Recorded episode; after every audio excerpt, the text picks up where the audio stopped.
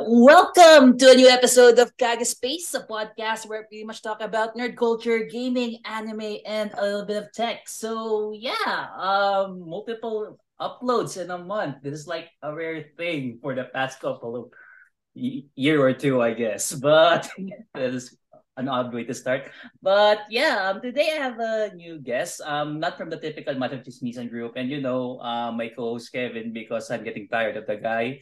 Uh, sorry, Kevin. I love you, but ano, let's uh, change up the host, uh, the guest every once in a while. So today, um, I have a guest from Tokyo, which is a very rare thing in the Philippine podcast scene for some reason.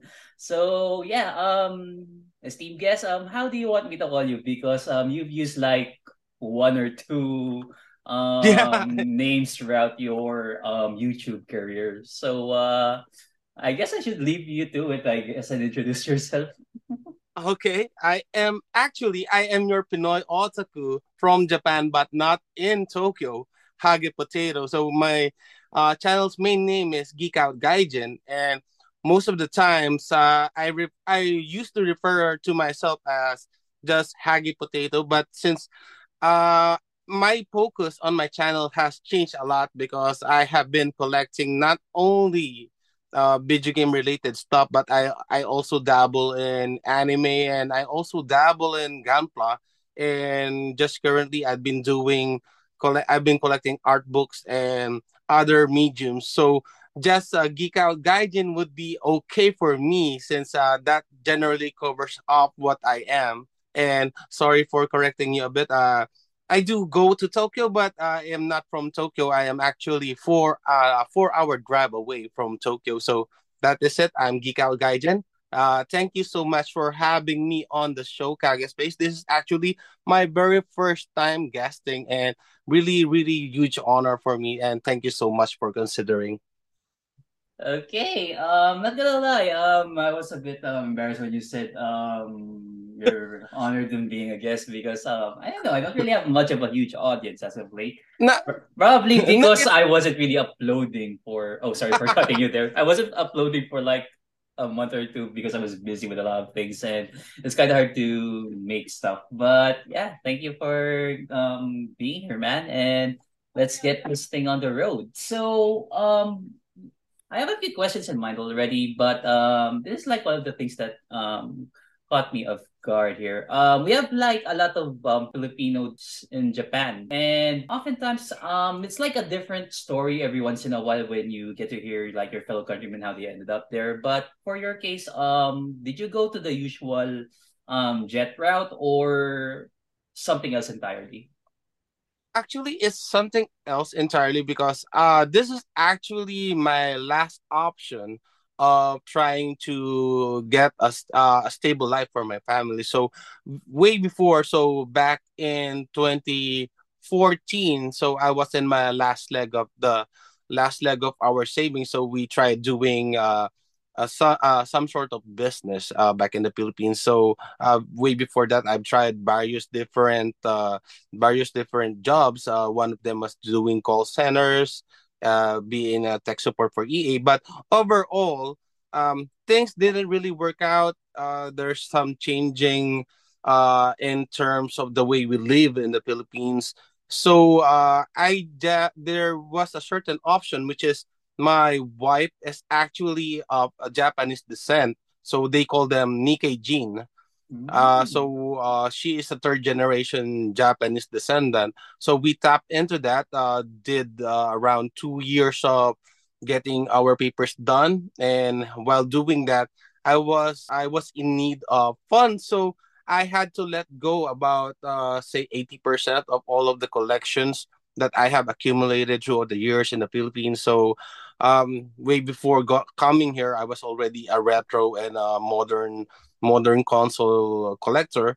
So um, after everything is said and done, we were able to get our paper straight, and um, most of the things that was included in my luggage what uh, what's left of my collection. So the only clothes I that I was wearing that day when we moved there was the, the only clothes that I had with me, and most of the things that in in my luggages were my uh, Vita and 3DS and the handhelds.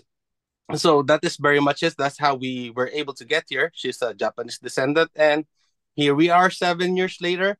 Uh, what I let go during that time is now so much more. Uh, what I, in my collection is so much more than what I have let go way back, uh, way back in seven years ago. So that's it, and here we are. No, man, that's pretty good actually. Pretty humbling now that I think about it. Um, I don't know if like most people understate um, what most people um, in third world countries do when it comes to like moving to a new um, migrating to a new country for the most part, and oftentimes there's like a lot of things that you have to let go, like established lives and lifestyles and whatnot. And this is like um, I'm not sure if you're ready for a question like this, but since you mentioned like documents and um paperworks for the most part, um, is the process like migrating there like paperwork wise and the stuff that you need to present um that difficult? Because there's like a huge uh, not necessarily a huge uh, more I like think, a, oh sorry. Um yeah i i think when it comes to documentation and migration it always boils down to how well you could get said documents from the government and in mm-hmm. our case as you know the Philippine government uh, tends to be a little bit convoluted when it comes to documents because if when you need something from a certain establishment, for example, you need your birth certificate, uh, you need to go to this. For example, I, I forgot what's the name of uh, our. Uh, it used to be NSO, now it's PSA. So, uh, when you get your particular documentation, and your documentation has a correction on it, you have to go through some other ste- uh, steps further down getting that particular document. So, uh, it uh, since our case was proving that my wife was a Japanese descendant, uh, it was a little bit more uh, problematic for us to be able to get those certain documentations. But in the end, if you are, say, uh, you are living in Singapore or you are living in another country where getting said documents are much easier, then I feel that they would have a much easier time. So uh, a little, a little bit, of course, to what we were talking about is since we are uh, of uh, different particular documentation and being able to enter here. So let's say if you are uh, getting a working visa uh to get to be able to get here like some people would uh the fastest route to be able to live here is getting a tourist visa and i i do not i, I do not recommend this by any way anyway i just i'm just trying to give light to what others have done is like they got a tourist visa they went here and uh, in a guise that they are tourists and they're doing a vacation, then they would do uh what do you say? They would uh, apply for jobs here. They get uh they get accepted. Then their visa changes into work visa. And as I have said, I do not recommend this particular route since this has so many things that could go wrong. So that's it. Those are the the longest route, which is what what we did, and the shortest route is what I have just said. And again, I could not I could not really um, say this enough that I do not recommend that particular route. All good, all good, man. Um, the reason why I don't know. I mean, everybody's like interested in like discussions, um, discussions and like um subject matters with regards to this, simply because um as much as um I, I'm pretty sure the country that um the Japan is aware of this, but a lot of people actually want to migrate there and stuff. Um, depending on their own reasons, maybe family, yeah, yeah. maybe some things like I don't know if you're familiar with the term yellow fever. There's like a yeah, yeah, yeah, a few cases of that as well. But anyways, um, okay. Uh, by the way, if you want to go elaborate on this particular subject a little bit because there is a certain news article that was just released uh yeah wait friday last friday oh. uh the japanese government is actually being more lenient now towards those who are uh who are gonna be uh having work visas because since uh, the general population of Japan is a reverse triangle, you could see that Yeah. um different news. Yeah, uh, most of the population of Japan are the elderly, and that is really, really extremely alarming since they do not really want to make children as much as let's say he, us the filipino people we are so Yes. used to having such a huge huge family around maybe uh the children would uh a particular family would have around the minimum is two then they would go up to sometimes 10 10 children same goes for other asian countries except here in japan mostly they only have one offspring and that's it they stop because there is so much uh, nuances to their culture that the Japanese people are so uh so focused on work. They are so focused on their billing, and their certain lifestyle is a little bit dangerous from my point of view because they work, they work, they work, they work, and the way that they spend their money makes uh, our our hobby collecting video games toys whatever we are collecting it makes us look like we are very very frugal. And that is the funny funny part about that. And uh yeah that that's generally it. If uh, they have been they are going lenient on those who are in the work visa route because they want their to strengthen their workforce. And that i think this is the time to actually consider applying for jobs here now in japan if you are in the particular headspace that hey I want to try my luck in Japan. I want to go there. I want to be able to live the otaku lifestyle. And if that is the case, I would highly recommend trying to get employment here in this certain time and age.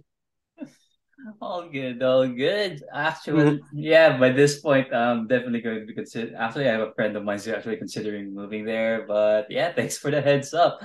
But uh, since you mentioned um things that you collect, um, you mentioned a few things that pretty much uh got a ringworm base got a ringworm or basically parang in the in Tagalog terms parang pumantig yung tenga ko.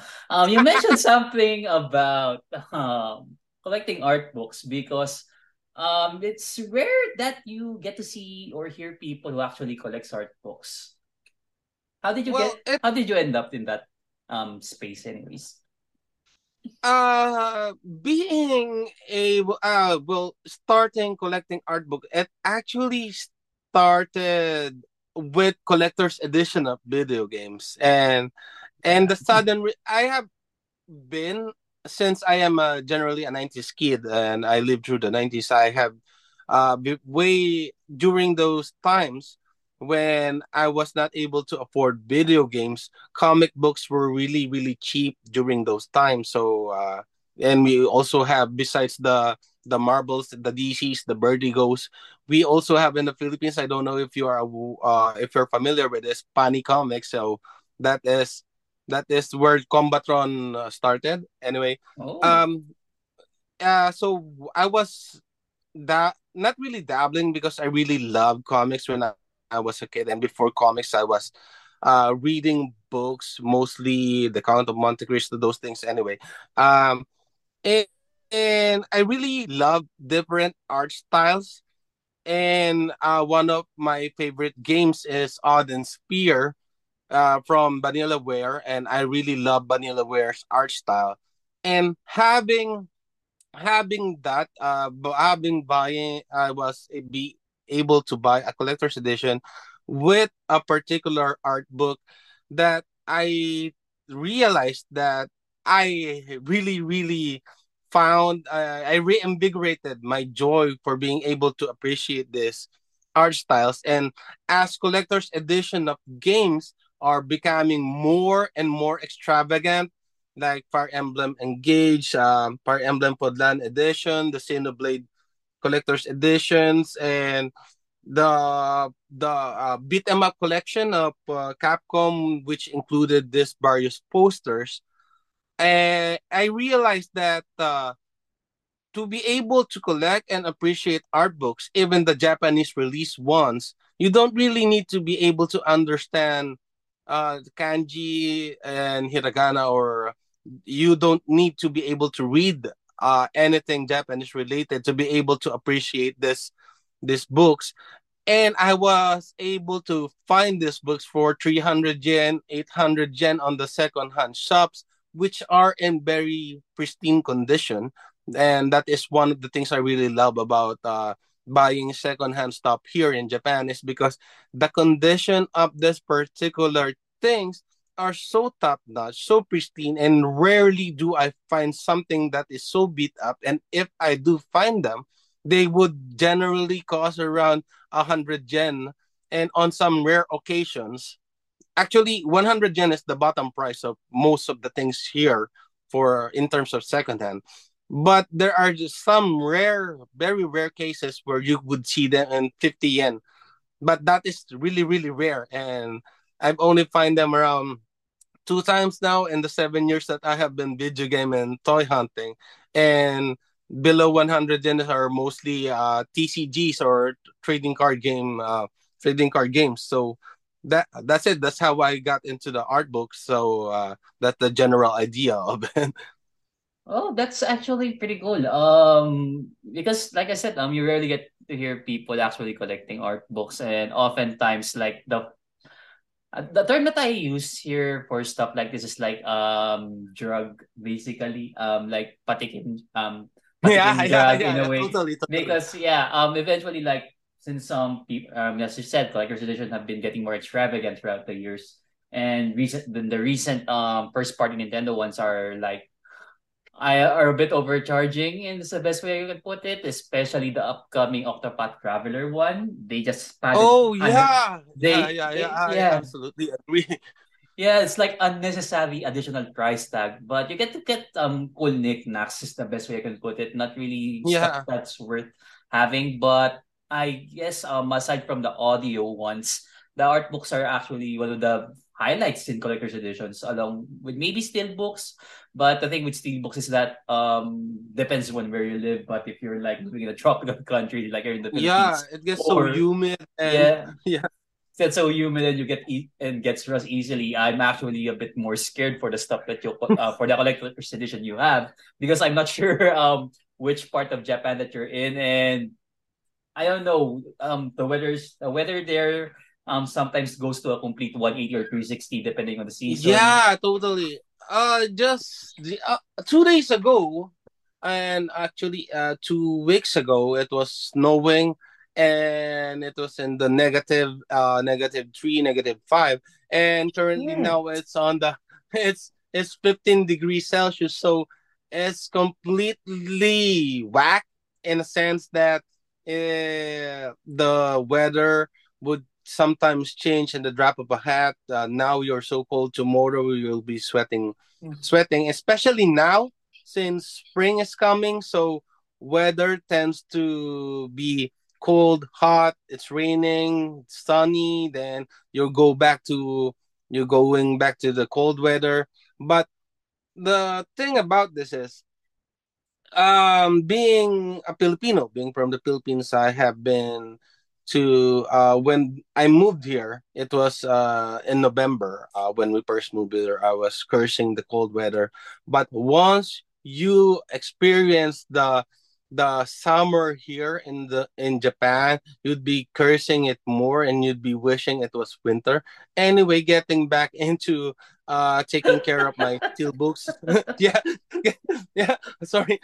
Get Oh good, veering oh towards gearing uh, i'm so veering towards the the weather so much i forgot we were talking about collector's edition. Anyway um i bought a lot of silica gels and besides buying a lot of silica gels i have been uh saving the silica gels from the nori packs the seaweeds Yeah. the yeah yeah, yeah. so i generally just wa- uh uh wash the uh, sanitize them up put them put them together with my uh with my stuff and so far i have not yet encountered any rusty uh steelbook uh on my collection and most of the times i am more concerned about leaving leaving the blinds open because of the UV rays, the uh, deteriorating the colorways of my of my collection, and uh, sometimes you would only be able to realize those when you compare it with another, uh, with another somebody else's collection, and you see that that's that's uh that's his particular uh collector's edition or his particular game have a filter on it because mine looks looks way way more pale compared to what he has. So um generally speaking uh if you have an enclosed space or you don't really have anything uh a- any exposure to your collection room uh just like uh just like what i have here now it's not really exposed to anything much. And most of the time whenever i open something i put a silica gel back in.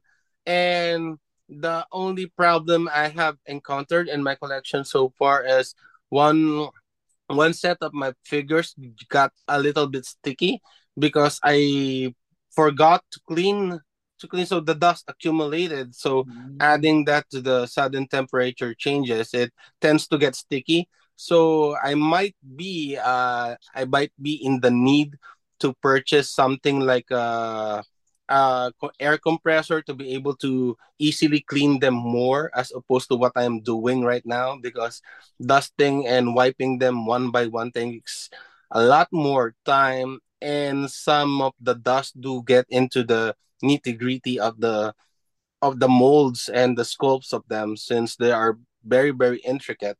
And yeah that, that's it. So not really that huge of a, a problem when it comes to steel books and other stuff as long as you do buy those silica gels because man oh man I, I could not recommend enough how important those are. Uh, no matter whichever part of the world you are if you're a collector go invest in those silica gels since they're really really cheap.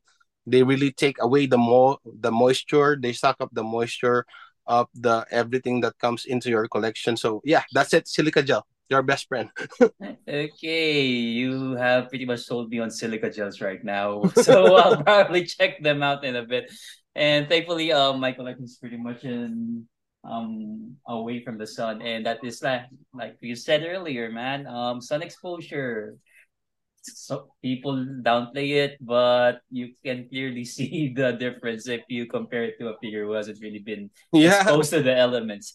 And since you mentioned um that Japanese people have this tendency of like keeping stuff pristine from some odd reason, how is um you, it actually um brought into a like um one of the discussions that I wanted to ask basically. Um considering that a lot of um people are like here in the Philippines in particular have been have this um for some reason like a reignited or not really a term not really reignited but more like a new uh newfound interest in getting into um getting to the old stuff like the SNE like the backtracking of collections from the retro stuff from the 80s and up to the mid 2000s pretty much. How how is it diff how is the um retro gaming culture there in Japan here in the Philippines? Because um based on what I've seen so far in YouTube and Reddit for the most part I don't really think that Japanese really give a fuck about really old stuff and they just sell it on I don't know maybe Book Off Hard Offs or whatever.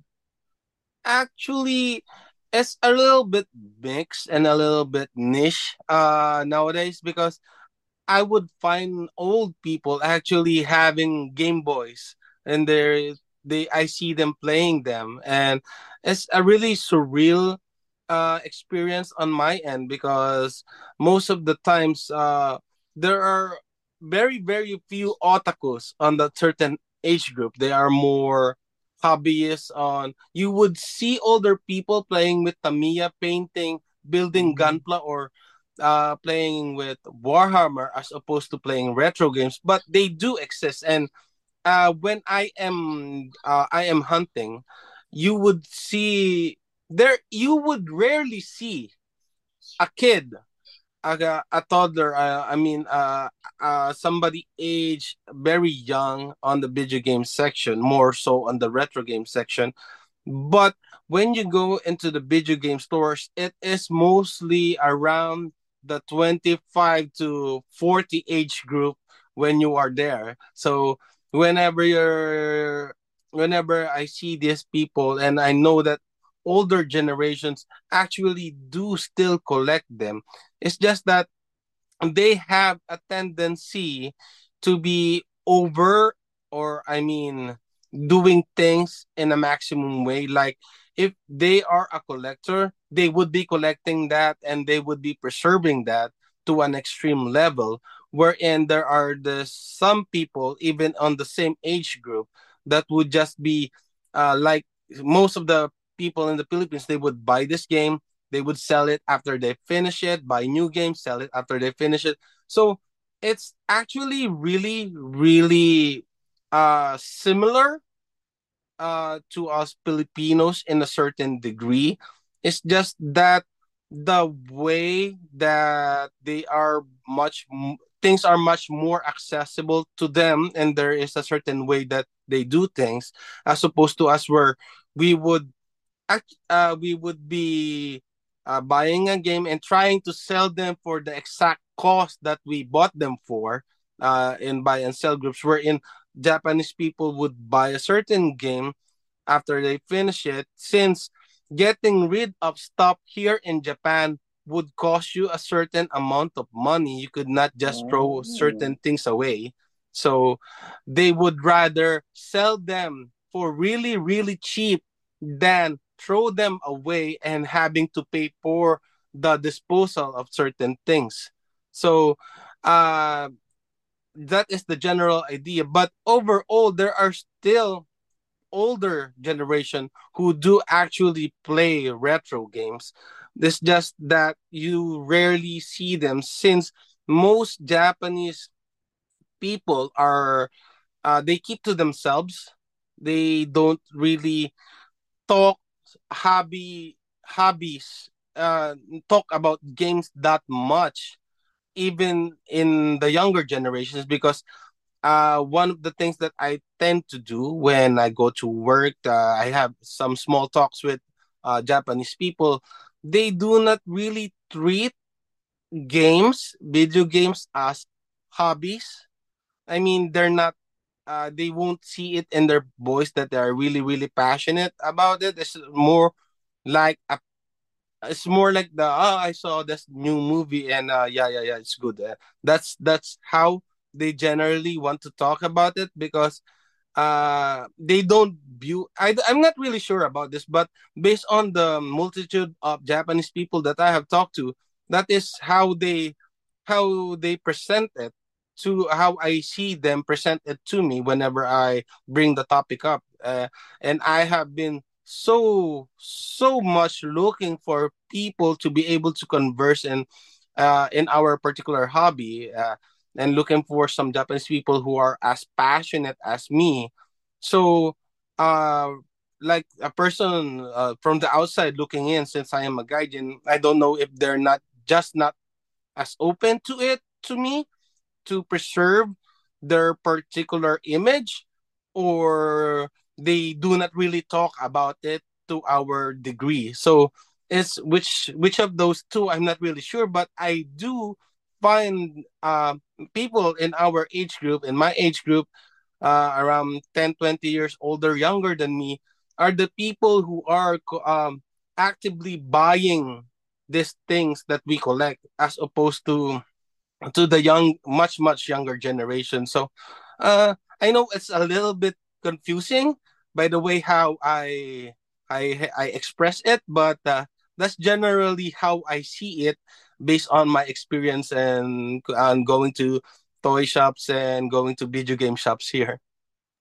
Actually, all good, man. You actually brought to light um some of the stuff that I've been wondering per se. Uh, simply because oftentimes um you get to see stuff and um land up here in the Philippines, and you, oftentimes they're actually in good condition, and you rarely get to see stuff that's beat up. Like your I assume for the most part, um, I've seen it in one of your videos. Um, gata, um, the gattais or the combined zords, or in Yeah. Western terms, um, chances are you give it to a kid like who's usually the target demographic there is like I assume seven to ten years old for those kinds of toys. Oftentimes Yeah. they're chip, chip, um, the paint is chip, beat up or whatever. But for some reason, um, they're actually in really the condition is pretty great. But anyways, um, let's go for a really quick break and get you in a bit. Okay, guys, we are back from our very quick break, and yeah, um, I'm with uh, Gadget once again. So yeah, um, continuing where we left off earlier about the whole retro culture scene in Japan. Um, he actually brought up a few interesting lights that um I wasn't really expecting because um based on what I've seen so far in YouTube and how would um most Western content creators are putting it is that um they don't really uh, they just oftentimes sell stuff and actually makes it actually makes sense that if you're gonna be disposing things um Japan as a country is gonna charge you weird ass amounts. That's why they're selling it for cheap. So uh yeah, um, this uh, you brought this up, and I was actually curious. Is there literally a Warhammer culture there in Japan? Because I don't really see it online. I've actually made a reel about this. Um, I might send you a link later down the line. Uh, in my local shop because there are some stores here. Most of all, uh, Japanese people tend to make their shops. Uh, what do you call this? Just centered at around a certain thing. But as time moves forward, and they have seen that ooh we could uh, they are they are actually very very um affected or very very uh they tend to be veering towards western culture as of late so their specialty shops have evolved in time to be able to accumulate more and more hobbies in a single shop for example uh we have a store here named Geo so that store is mainly a multimedia center. Uh, before it was just a like what we call a blockbuster in the western. Uh, it's just renting out. Uh, which which which is very very surprising because it's still very very healthy nowadays. The DVD Blu-ray rental culture is still very very much alive. Uh, up to this day and also uh, even in terms uh, since streaming is very very common nowadays and they are actually really uh really uh what do you call this they really love streaming but at the same time they're still in the rental culture so getting back into the warhammer bit um my favorite uh chain store shop here in the kanto area is uh, mandai shoten. So when you go there they have a specific uh they have specific aisles for certain hobbies. So uh you go there at the front you would see the Gunpla section and at the next aisle you would see the tamiya section which is also a hobby that is very very much alive up to now. And next to that you would see a warhammer section where you could paint your stuff in the store. They have a very huge selection of kits a very huge selection of paints. And at the next of that you would see at the side is the very huge collection of uh um ha- hobby tools for your Gunpla so they are now side by side being sold in uh in hobby shops like Tam Tam Hobby Shop, Tommy the Hobby, and Mandai Shoten. So that is one of the greatest surprises for me because knowing Warhammer, Warhammer is a very uh, Western, uh, very Western hobby since it is really, really tied to Dungeons and Dragons, the 80s stuff. And they have been doing uh, competitions now. And I really love how they paint, they present, and uh, how they make dioramas for it. And diorama is also a certain hobby that is very much alive and healthy in Japan. So you could see it. They would really, really, they are really passionate about it. And they would showcase their entries. Uh, I think it's Dawn.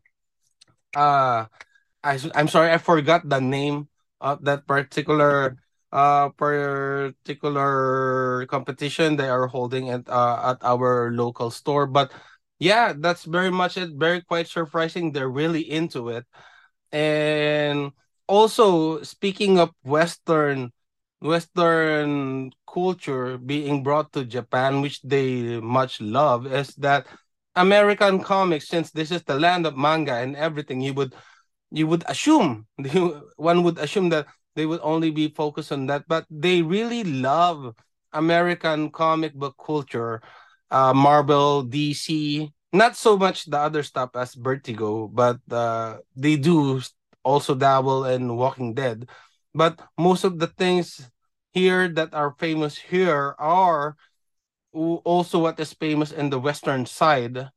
But as having said that they tend to be very very pricey.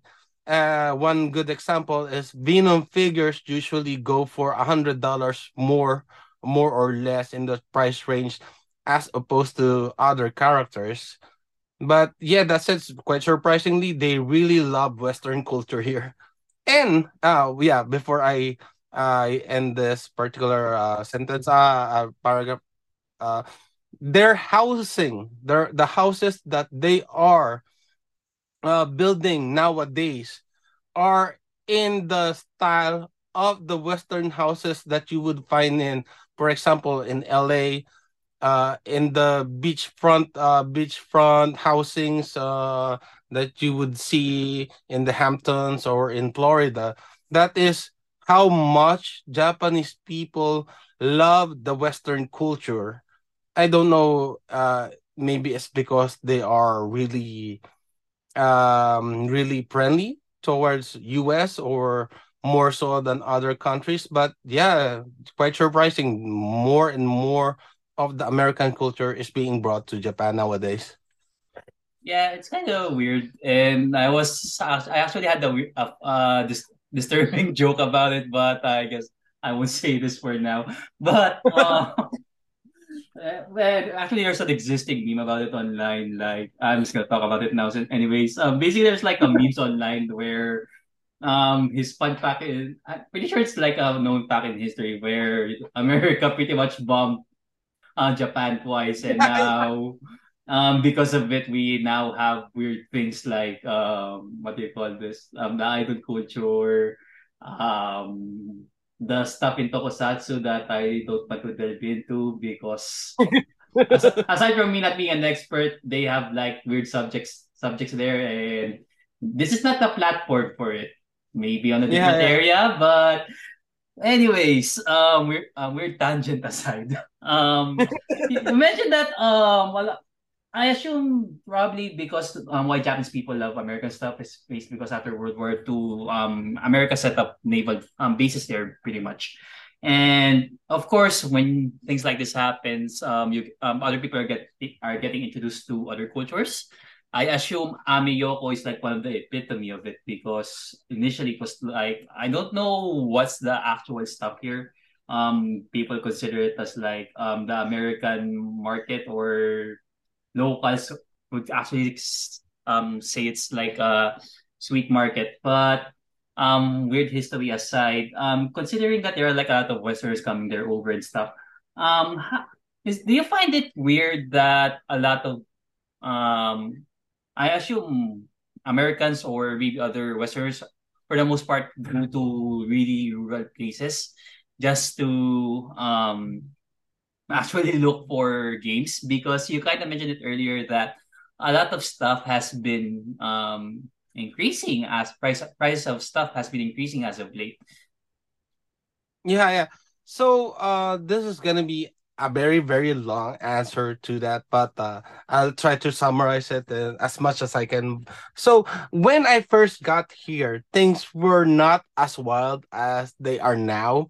I could find some rare uh super famicom games for $20 more or less and that along that particular price range. But as uh things have moved forward and as um the Japanese people suddenly realize that uh, things that they are disposing of could be sold for a particular price range that they would be profiting for because there are things that have popped up in certain year in recent years that like uh Mercari, Rakuten, Yahoo Shopping.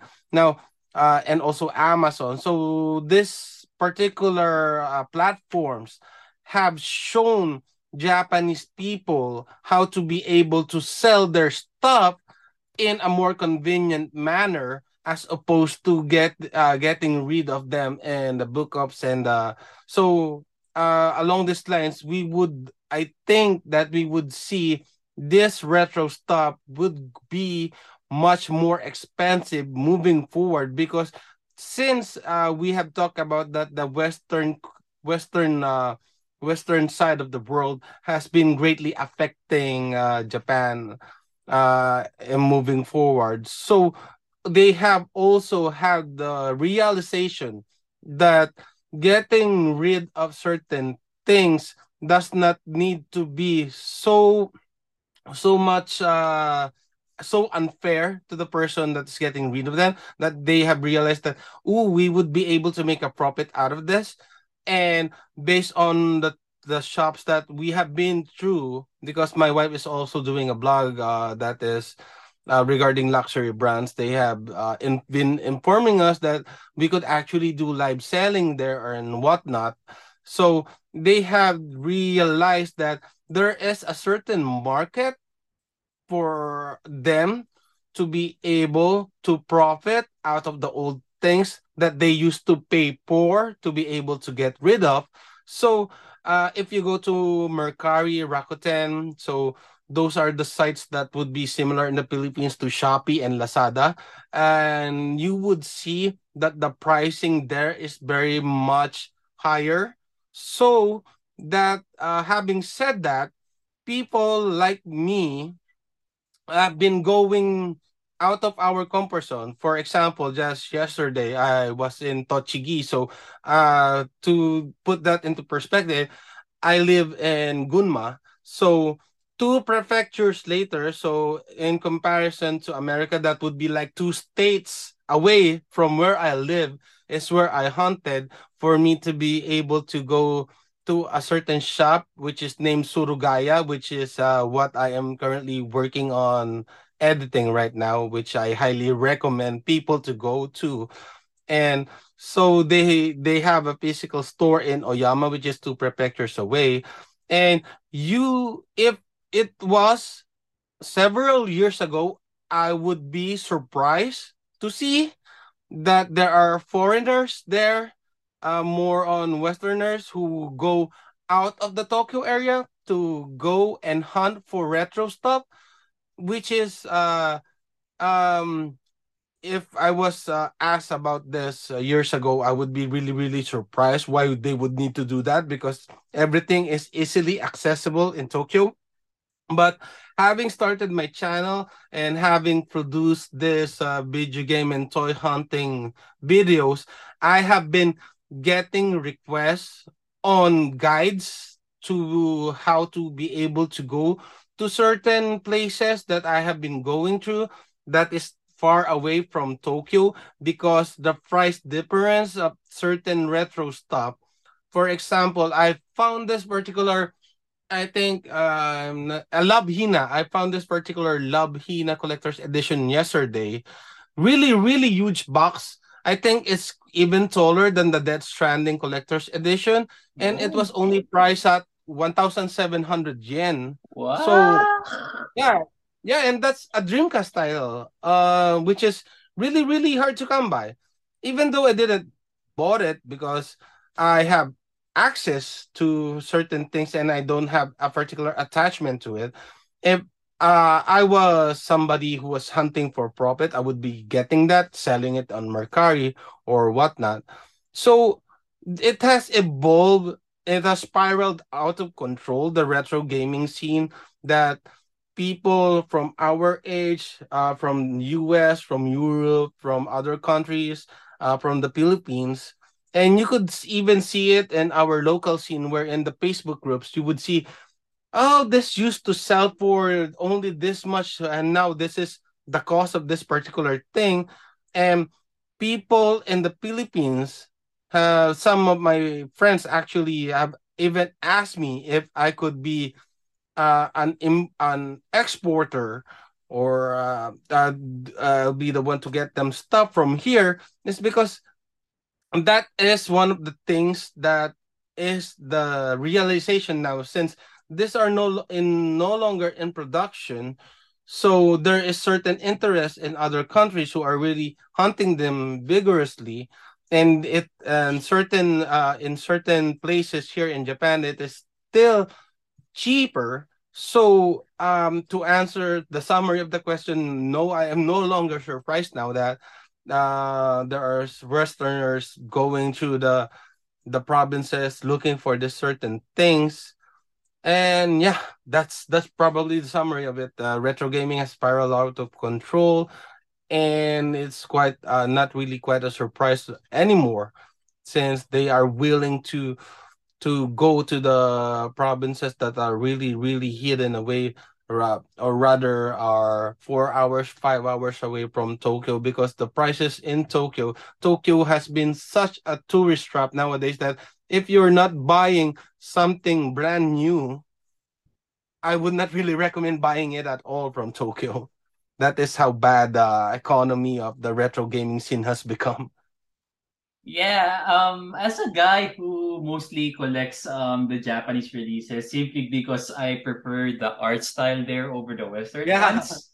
Um, this is actually an eye-opening experience. Um, and actually, I was actually planning on um going to the rural stuff, but yeah, um, probably that's gonna be a different subject matter at some point. But uh, since you mentioned um Tokyo being a tourist trap, and um, what the, what do you what do you um, which places do you rec um but I mean tangin i-edit ko na lang tong part na to. Um tawag dito. Um since you mentioned like uh, Tokyo is a, uh, an area for tourists or rather like the term is like tourist trap basically. Um for hobbyists um which areas in Tokyo would you recommend um if they're like looking for decent or just uh, uh properly priced deals um, compared to what the stuff they see on eBay? Well, first of all, uh, it depends uh, which season you go to Tokyo and so if you go to Tokyo, I really, really do highly recommend, as I have said, getting the recently releases since they are gonna be priced at its SRP. So, uh, for figures, I would definitely recommend Kotobukiya because not only do they have a huge selection from video game uh, figures, they have a huge selection from Square Enix stuff, and they have a huge selection from Tales. Uh, besides their Kotobukiya brand, they have around five floors. So the first floor would be was where I usually go to. That's where Marvel, Square Enix, Capcom stuff are located. Second floor, I think that's where the idol stuff is located. Third floor is for the tail. So Kotobukiya is my favorite store when it comes to figures. And also that is where I got the uh mega uh, the Rockman X Plus, which I got for six thousand yen, which is now priced at uh twenty thousand yen. So very huge difference. So uh also besides uh Kotobukiya, I would recommend uh get checking out Ami Ami and Ami Ami actually has an international store. So uh, to get a picture of how much you would be spending on Ami Ami, you just need to subtract the the shipping cost. So that's how much they would cost there in Ami Ami. Now, if you are looking for more um retro or or rather older older stuff uh in terms of figures Mandarake is the place to go to. And you could actually check out their website, which has an English language option on there to be able to check out their pricing so that you could plan ahead if you want to purchase from there. Uh, one side note uh, regarding Mandarake is they have multiple stores. So uh, if you do see their see a particular item you are hunting for, do check out the annotation below, the comment below, if which store it is from so that you could decide if you want to go there and buy that physically. So Mandarake is good for figures and older Gunpla, the uh harder to find Gunpla and Plamo figures and other collectibles. Now, in terms for games, uh traders, friends are good options and Yodobashi Akiba is a really really great option since not only the do they sell games, figures, but it is uh, one of the prime experiences in Akihabara, and right down on the bottom floor, you would see there's the Square Enix Cafe. I would do I do recommend going there, but as you have said, Square Enix stuff is the priciest out of all the collectibles out there and I do rarely buy from them unless uh, it is a collector's edition that I know would be sold out and that I would really really get uh, want to get my hands on them. Now, uh, having said that, there is also Beep, which uh, if you are a PC enthusiast, you're looking for older PC games, older PC boards, or uh just general uh, personal computer stuff beep is the way to go. Uh just uh just a certain warning though. Uh having said that beep also houses the most of those uh and hentai games. So if you're going there if you're going there uh do prepare yourself to be able to find those things. But most of the stores anyway have a blindfold on them saying that this is uh 18 plus uh just just uh saying it out there so, uh, because I don't want to be blamed that hey Geek Out Gaijin said that uh, this is uh, where to go to and all I see were you know those things so yeah uh that's the general oh yeah before I forgot retro video games Surugaya they also have uh Tokyo a Tokyo branch. Surugaya is good for retro video games. It's good for art books uh, regarding video games and uh, guidebooks regarding video games, and they also house some uh, awesome selection of original soundtracks.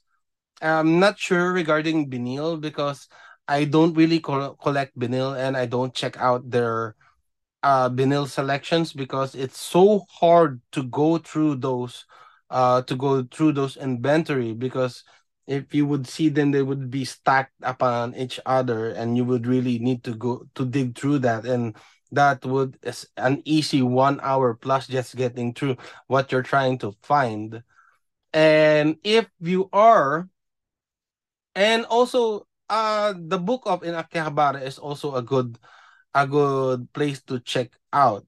So um having said that uh my parting words on the subject matter would be if you are gonna go hunt on Tokyo, I highly recommend that while you are hunting, do check out um Amazon, do check out Mercari on your app as to check how much these things are going for if you can find them there so that to properly help you decide if you're gonna get them.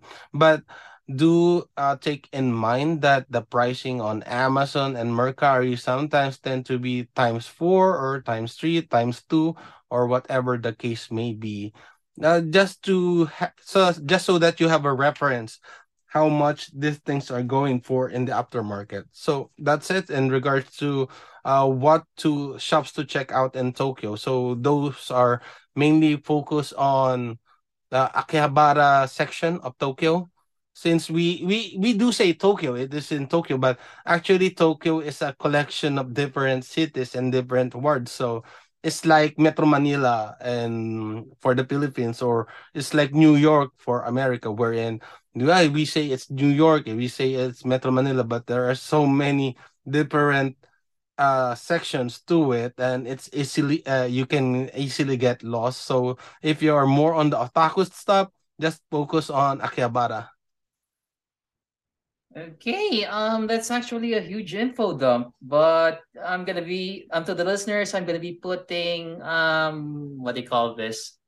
Uh the locations of the areas that um, Geek Out Gaijin um, mentioned because there's a whole lot of them. Probably put in the links as well, or maybe the Google um, what do you call this? Um, Google, Google Maps. Map.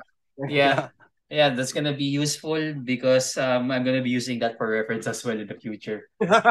Anyways, um, yeah, just wanted to say um don't worry about um the whole warning about the lewd ecchi or dojins or hentai stuff there um basing on what i'm seeing on my demographic right now i don't think um these guys um these individuals would really give a damn or if they have the money probably spend on those stuff because based on what i'm seeing online the the lewd stuff are way more expensive than the um yeah. what's the proper term here? Child friendly child friendly uh, the marketable stuff because if I say child friendly chances are um baka tingnan na ako ng FBI or some shit. But yeah, with that out of the way, I uh, just wanted to say thank you to Geek Out Gaijin for um, dropping by in the show.